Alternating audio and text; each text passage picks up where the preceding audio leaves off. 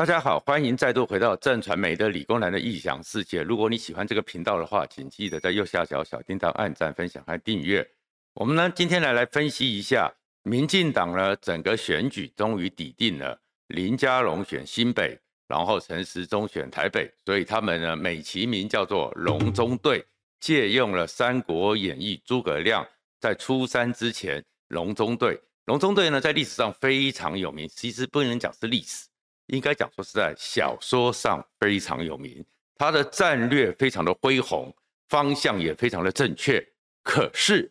事实上，小说终究是小说。我们回到历史里面去，隆中对虽然传着一千八百多年，大家都认为是是神来之笔，而事实上在落实上、在执行上、在达成率上，并没有像罗贯中的小说里面讲的这么完美。其实是很艰困的，而且最后好像并没有完成诸葛亮的一个目标。而另外一个《三国演义》里面，我们当然最知道、最有名的就是桃园三结义。那民进党现在整个选举好像都就绪了，可是不要忘了，现在民进党里面的问题恐怕也会出在桃园，而桃园有事，新竹也有事。其实看起来，民进党现在好像虎虎生风。可是这场选举其实变数是很多的。当然了，首先我们先讲的是陈时中。其实陈时中要选台北市，在这样一个铺陈之下，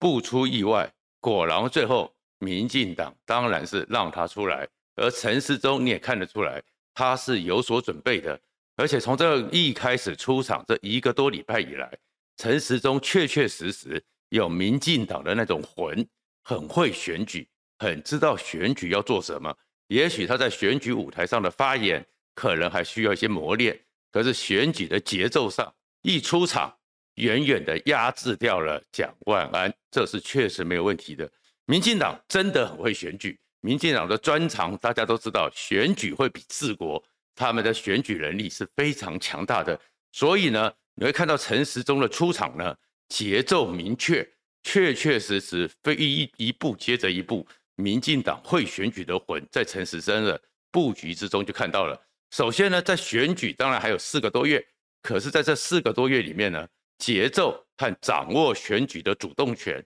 战场的主控权，这是一个必要的条件。所以陈时中一出来的时候，一出场，马上的呢，苏贞昌带着他去视察，就把这个场面给做出来了。再过来呢，立刻传出来说打了电话给吴思瑶。可能会请吴思瑶当竞选总部的总干事，然后又开始传，哎，也许主任委员是陈建仁，所以这里面马上他给出来一个讯息就是，他的选举的他自己会做轿，而台教的竞选团队已经很快的就就绪了。然后当时到说现在是需要一个声量的时代，是需要一个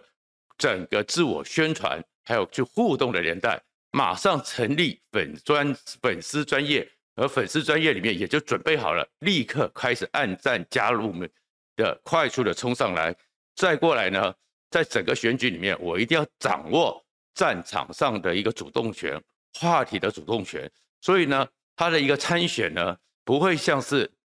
蒋万安讲到现在为止，没人记得他到底讲过什么，没人记得他的主轴是什么，没人记得他的主攻击点是什么。陈时中完全不一样，他确实比蒋万安会选举、懂选举多了，所以他一出来之后就立刻抛了一句话：“台北市停滞很久了。”那当然，这样的东西其实选举哦，绝对不是打安全牌，绝对不是打温顺牌，因为台湾本来选举的时候就是各自的选民、各自所的选民里面的认同和他一个集结，还有情绪的和那个想法的一个整合，所以他打了这个。台北市停滞很久了以后，那是一张高明的牌。高明在哪里呢？台北市停滞很久了，所以他立刻，我们都知道说，这场陈时中如果参选，柯文哲一定不甘寂寞。但是他与其等着柯文哲来攻击他，不如他先发起攻击。台北市停滞很久了，这个他针对的对象是谁？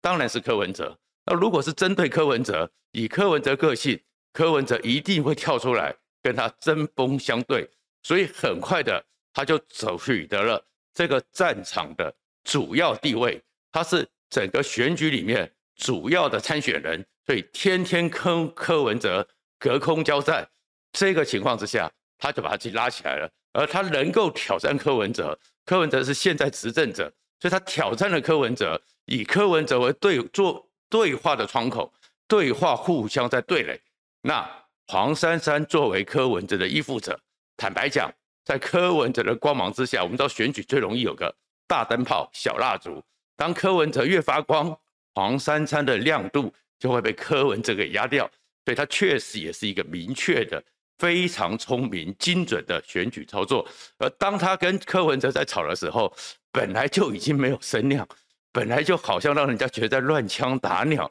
不知道他到底的主轴是什么，他的下一个步骤是什么，他的布局是什么的。蒋万安更加边缘化了，所以他其实这样的情况之下，陈时中看起来确确实实是符合民进党擅长打选举。擅长主控选举战场这样的一个特质，问题是这样子的情况之下，却有一个危机。这个危机是什么呢？就是你已经冲成这样子，你已经打得非常正规了。可是最新的民调出来，东森新闻的民调，陈时中果然在这个情况里面后来居上，他达到了二十五点八这样的一个支持度，而蒋万安只剩下二十一点八。而黄珊珊在这个情况之下，整个情况包含是先前的时候，可能是有一些一日三粉，希望创造蒋万安和黄珊珊的矛盾的民进党的支持者，当然会去挺黄珊珊，也流失了，所以黄珊珊掉到第三名，看起来好像陈时中第一，蒋万安第二，黄珊珊第三，那很多人就想说是不是弃保问题？可是这个民调里面有一个最关键的问题，最关键的问题是什么？三十三点七的人不表态拒打，这意思是什么？其实约有三成多的人在面对这所谓的三强沙卡都的情况之下，他们是疑虑的，或者是现在这这三个人都没有打动他们。而这个里面呢，不管是二十五点八、二十一点八，或是这两个状况都低于台北市里面民进党的基本盘。也低于台北市里面国民党的基本盘，所以其实你会看到这里面的一个警讯是什么？就算民进党陈时中打的是多么的有板有眼，照着规矩走，可是有一些中间选民，有一些浅绿选民，他们其实还是心存余力，或者是说你们现在这种打法，并没有真正的打中他们的心灵，并没有引起他们真正的关切。和他们愿意参与这场选举，所以这个冷漠其实会变成是一个状况。因为事实上，这个民调里面真正第一名的是三十三点七不愿意表态的选民，而这三十三点七在这查卡都里面本身就过三分之一，所以其实这场选举陈时中没打那么好。那当然，这里面的状况会是什么？就是你国民党还在打陈时中是绕跑。陈时中是这个状况，其实那是国民党的自我矛盾，因为你先前的时候不是讲陈时中干得很烂吗？说他的整个防疫很烂，你们要他下台，那他现在就下台啦。那又有这个，所以国民党打这个绕跑，只有巩固他自己的基本选民，但是对于扩展和这个三十三点七是没有用的。那黄珊珊现在当然有个尴尬，就是被柯文哲的特质压住。黄珊珊能够凸显他和柯文哲不一样吗？这是黄珊珊的一个困局，可是，在这个形势里面呢，有个状况是，陈时中他们要去想的是，你这个准备这么久了，民进党一直认为你是最强的领头羊，为什么？只是这个局面，其实要去看的是，你陈时中恐怕有一些状况，还是真正你们要去探讨出来，可能是在这疫情的过程之中，陈时中你真的所有的超前部署。经过一千多天来，选民，特别是台北市的选民，真的是这么的认可你吗？真的是这么的觉得你的做法真的就是最好的，或者是你的防疫跟你的市政，他们认为可以连结吗？接下来的状况是，有很多时候在这过程里面，我们讲过说，台湾的，我知道台北的很多的法学院，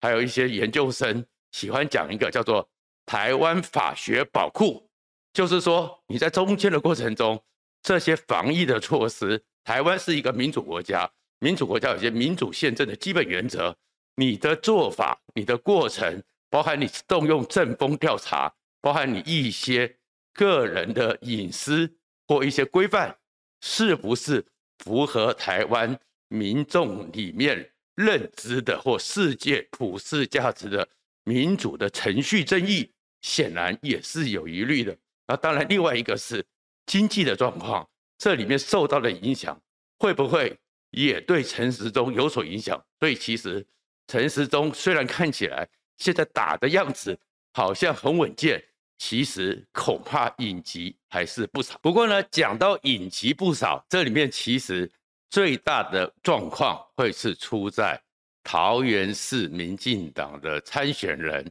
林志坚的身上。现在林志坚当然是说。以他的论文呢，两个学他的指导教授都有出来说明了，而且把结果交给学校里面的专案审查，两个月内之内可能会有定论。可是呢，这叫做政治语言，有很多时候啊，政治是不离开生活的。而生活里面呢，我们去看教育部的资料，到目前为止呢，全台湾四十岁左右以下的年轻朋友们呢。大概硕博士有一百万人，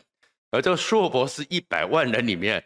他们都写过论文，他们都写过专题报告，他们都写过专题研究。那如果你还加上现在是大学生、大专生，也很多的学校要求要写专题写作、专题报告，他们自然都知道写论文有哪些基本规范，而这种基本规范。你林志坚虽然你可以用法律的专业，用民进党的宣传的能力，告诉他说，大家说没问题，可是每个人的经验法则会做出判断，而这个判断里面，你看看苹果的民调，五万多人的网络民调，百分之九十四点二认为他们是不能接受目前的说法，就知道林志坚的人设。在这个情况之下，论文会变成是林志坚一个很麻烦。这麻烦在哪里呢？第一个就是上次的时候，UDN 有民调，林志坚呢以一个清新的形象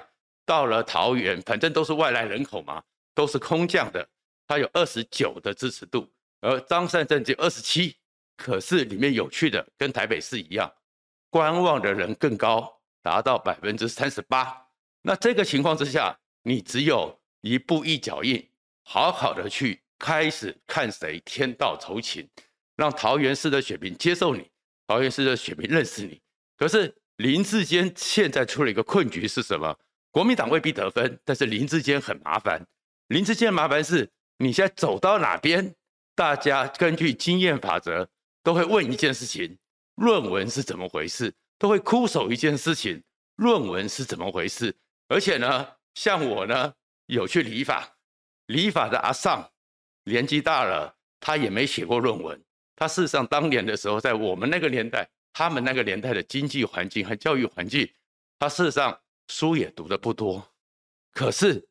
他的女儿写过论文啊，他知道写论文的时候，他女儿的体验啊，他知道写论文的时候，他女儿里面多么的艰困，里面的规规范范，里面的很多细节。所以他连这样的阿尚都觉得林志坚说明的不够清楚，所以林志坚现在他的困难是，本来是北北桃民进党会把他连线，可是现在桃园呢，你看他已经变成走到哪边就会被困扰这个问题，他的所有的选举都会被论文成为一个被干扰的，或是被追问的，或是需要回答的状况，而且呢。你现在的状况是台大或中华大学，他们最后的审查结果变成是林志坚不能控制的。如果他们最后的这些教授做出来的答案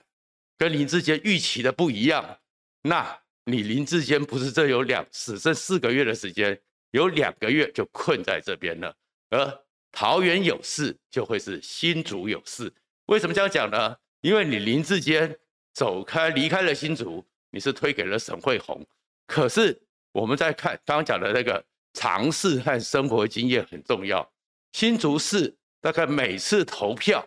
会有参与投票的选票二十四万到二十五万。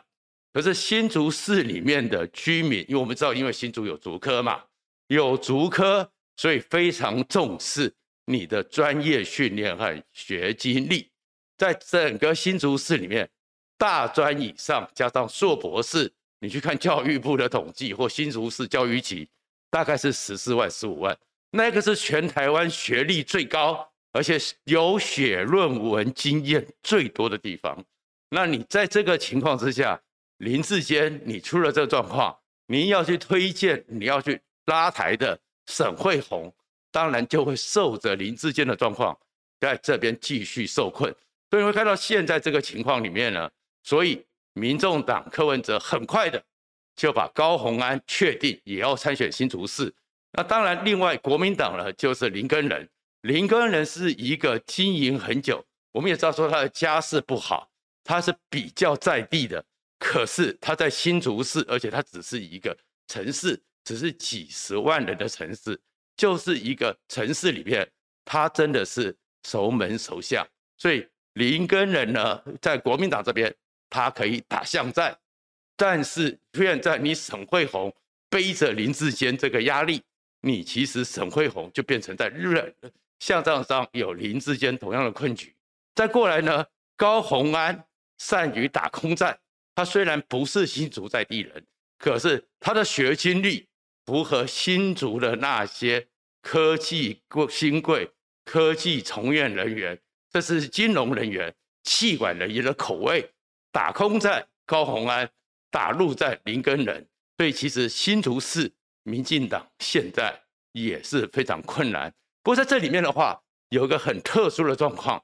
反而是新北市，本来民进党认为呢。新北市侯友谊太强了，所以呢不太敢有人选，或是有人选呢，就是觉得只是陪绑。而这陪绑里面呢，又想到是说，就算不能赢，但是新北市里面有过去老县长苏贞昌他个人的对他下一代的期望，所以你就看到民进党在新北市里面一直觉得有困难。然后另外一个是他们觉得侯友谊呢，就是永远那个呢岁月静好。市政优先，民进党形容是面对侯友谊呢，就几乎是打进一个棉花糖，所以谁去参选没有用，任何的处理都像石沉大海，任何的明星碰到了侯友谊都会被整个包覆起来，完全没有影响力。就算想要打一场漂亮的失败，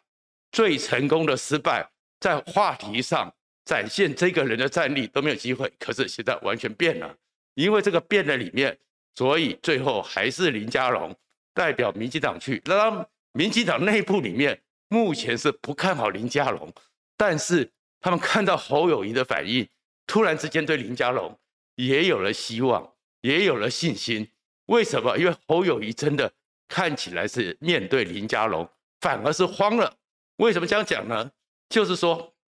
整个侯友谊呢，先前的时候岁月静好。市政悠闲，但是当蔡英文第六度跟林佳龙见面吃饭，而且在现场找了游锡堃，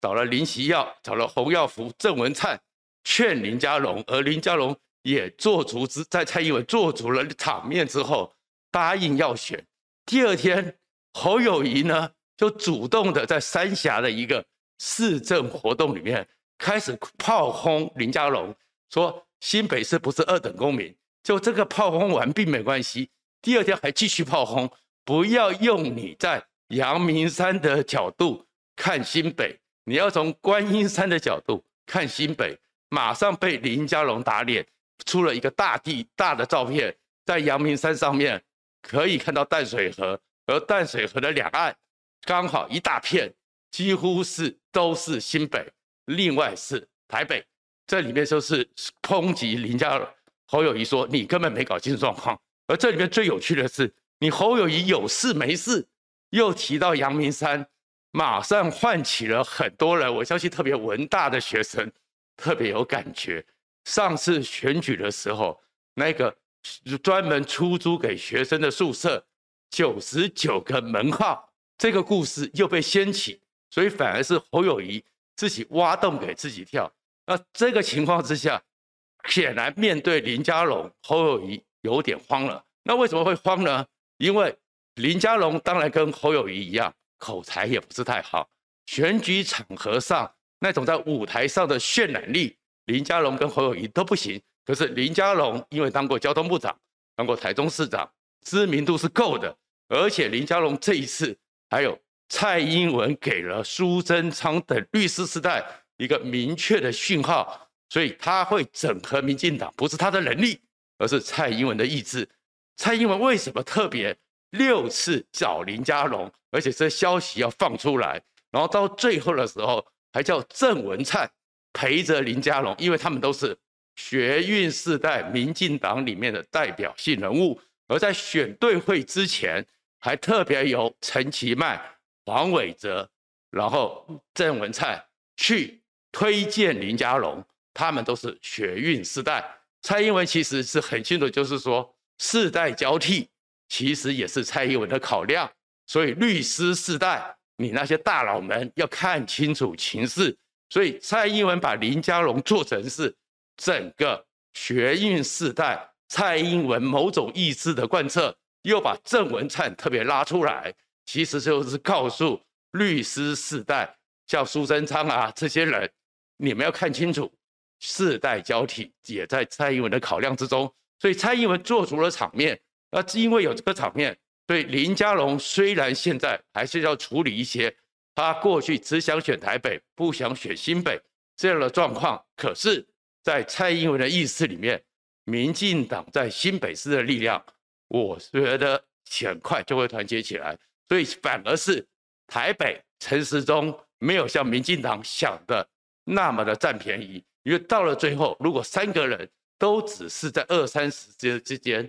然后最后还有那么多人，他们可能会对疫情的问题或怎么样，这里面要扩张选票最难的会是陈时中。桃园林志坚虽然张善政最近没有什么作为，可是。桃园和台北还有新竹，都是全台湾学历最高、科技业、金融业、企管业、贸易都很多人有写过论文的经验。而本来年轻选票是民进党的最大宗的优势，现在反而是最可能流失的地方。所以桃园其实民进党也不稳，而新北反而林佳龙可能会。逼近侯友谊，尤其是光讲肩膀的问题，林佳龙在泰鲁格号出事之后的肩膀，和侯友谊在恩恩事件上的肩膀，就有一个很明显的差距。而新竹其实沈慧红真的是场苦战，不过在这些局面里面，最大的变数会是拜登，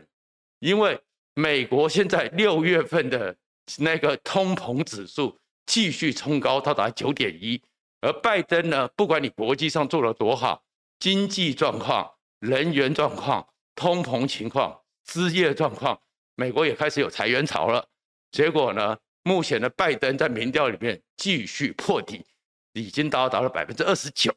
所以十一月八号，整个美国的其中选举，目前预计民主党会大败。而当时全以那一天，全世界的讨论都是重点在经济。而十一月八号到十一月二十六号，台湾的投票日只有两个礼拜。当台湾也开始全面讨论，因为美国的状况要去面对笨蛋问题在经济的时候，执政者你的压力才会特别大。今天就讲到这里，谢谢大家。